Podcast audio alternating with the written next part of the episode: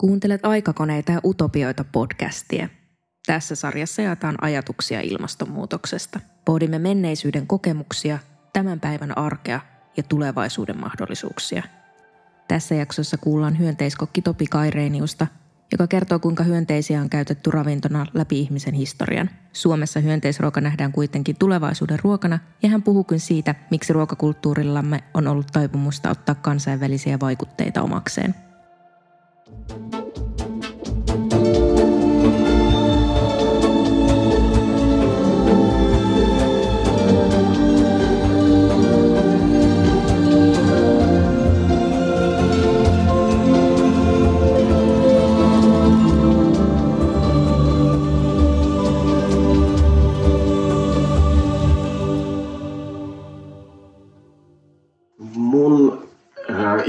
Hyönteisiin lähti 2010-luvun alussa.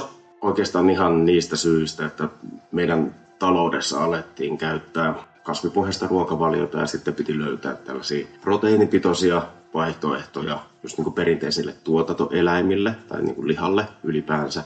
Siinä oli semmoinen kausi, että mä kokeilin aika paljon erilaisia vaihtoehtoja läpi. Ja hyönteiset tuli aika luontevasti sitten omien kokeilujen ja hyönteisinnostuksen kautta, että kun tiesin, että hyönteisiä käytetään ihan päivittäisessä ruokavaliossa muualla maailmassa, niin sitä kautta se sitten lähti villihyönteisten kautta ja siitä sitten omaan kasvatukseen. Tässä on seitsemän vuotta tehnyt tätä hommaa ja tavannut hyvin erityyppisiä ravintoloitsijoita ja, ja ihmisiä muutenkin, niin se on ollut tosi mielenkiintoista niin kuin nähdä, että ihan hyvin erityyppisistä keittiöistä ja ravintoloista ollaan niin kuin kiinnostuneita. Että on päässyt näkemään tällaisten katuruoka ravintoloitsijoiden, mutta myös sitten ihan Michelin tähden saaneiden ravintoloiden niin kuin huippukeittiöiden sitä meininkiä ja tutustunut siihen ja nähnyt, että he inspiroituu tällaisesta uudesta raaka-aineesta ja on valmiit kokeilemaan.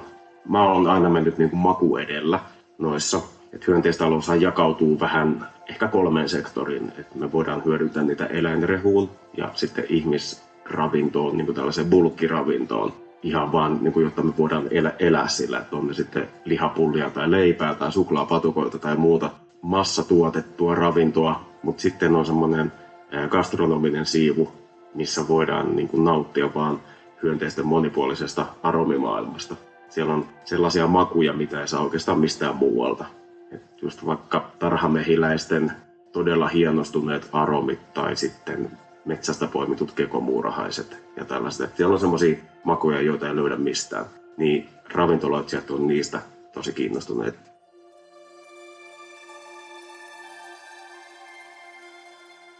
Kun hyönteisruoasta puhutaan, niin sitten sitä puhutaan ikään kuin tulevaisuuden ruokana, mutta niitä on tosiaan syöty ihan maailman sivu. Että siellä ensimmäiset alkuihmiset, kun on lähtenyt metsälle, niin jos ei ole metsältä tullut mitään, niin kyllä ne on sitten se tota, valkuaisaineet kaavittu jostain mullannalta tai muualta. Että kyllä hyönteisiä on aina syöty.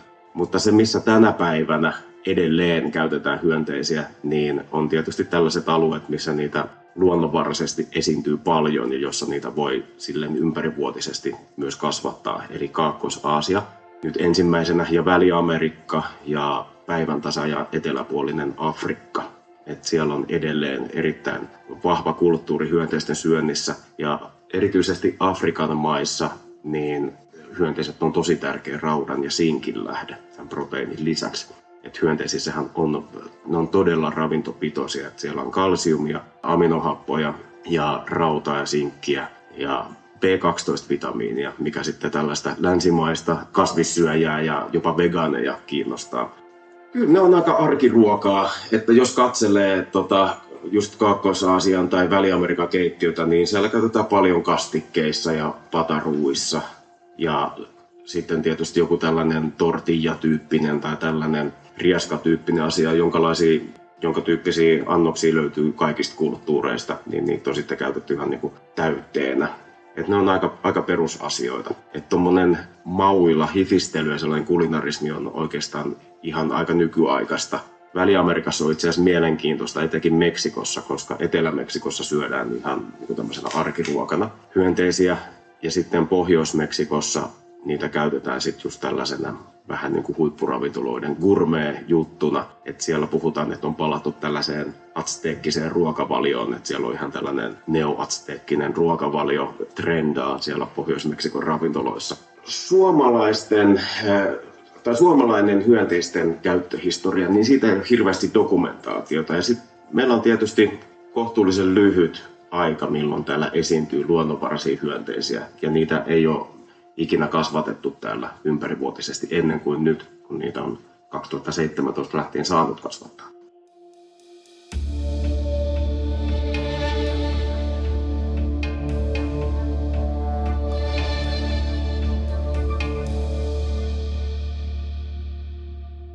Itsekin yllätyin, kun aloin 2014 maistattamaan hyönteisiä ihmisille. Luulin lähteväni semmoiselle semmoiselle kummalliselle ristiretkelle ja että tulee niin kuin paljon pelkoa ja inhoa. Mutta tota, suomalaiset on hirveän vastaanottavaisia ja todella ennakkoluulottomasti lähtenyt niin kuin kokeilemaan hyönteisiä. Mä oon miettinyt, mistä se johtuu ja yksi syy saattaa olla se, että meillä Suomessa ei ole semmoista niin selkeää ruokakulttuuria ja perinteitä kuin vaikka Ranskassa ja Italiassa. Suomalaiset mielellään kokeilee kaikenlaista uutta ja ottaa omakseen paljon asioita. Esimerkiksi no, pizzahan on suomalaisten kansallisruoka. Ja jos miettii vaikka sushia, kun se alkoi ehkä tuossa 90-luvun aikana rantautua Suomeen, niin kyllähän silloin ihmeteltiin, että miksi pitää, että pitääkö tämä kala syödä raakana, että mikä juttu tämä on. Ja nykyään sushia löytyy ihan huoltoasemien noutopöydästä. Mutta mä en näe, että hyönteiset ikinä tulee korvaamaan esimerkiksi lihaa tai jauhelihaa, mutta ne tulee olemaan aika merkittävässä roolissa siitä vaiheessa, kun me aletaan sitten miettiä muita ratkaisuja näihin ruokakriiseihin, että meillä ei kertakaikkisesti niin riitä enää tila ja energiavarat niin kuin tämän kaltaisen lihatuotannon ylläpitämiseen. Et siinä vaiheessa, kun lihatuotannon rinnalle tulee muita vaihtoehtoja, että on ne sitten keinolihaa tai on se jotain bioviljelyä tai muuta kasvispohjaista tuotantoa, niin hyönteistuotanto tulee olemaan siellä semmoisen perusravinnon ja eläinrehun ja tällaisen niin kuin lannotteen tuotteena aika niin kuin merkittävässä roolissa. Kyllä mun tavoitteena hyönteiskokkina on niin kuin normalisoida ruokahyönteiset niin, että ne pystytään näkemään ihan niin kuin tavallisena ruokana siellä. Yritän poistaa semmoista shokkiefektiä, mikä monesti liitetään hyönteisten syömiseen. Että sen ei tarvi olla sitä, että hyönteiset syödään mahdollisimman isoina ja pelottavina ja, ja että se on jotenkin ällöttävää, vaan se, että ne on oikeasti hyvää ja järkevää ruokaa ja niin, että ne löytää sen oman paikkansa sieltä ruokahyllystä muiden lihankorvikkeiden ohessa. Kiitos, että kuuntelit. Lue, koe ja katso lisää aikakoneita ja utopioita.fi. Päivitämme viikoittain Instagramissa ja Facebookissa. Podcastin äänisuunnittelijana Eetu Moisio, toimittajana Meri Parkkinen.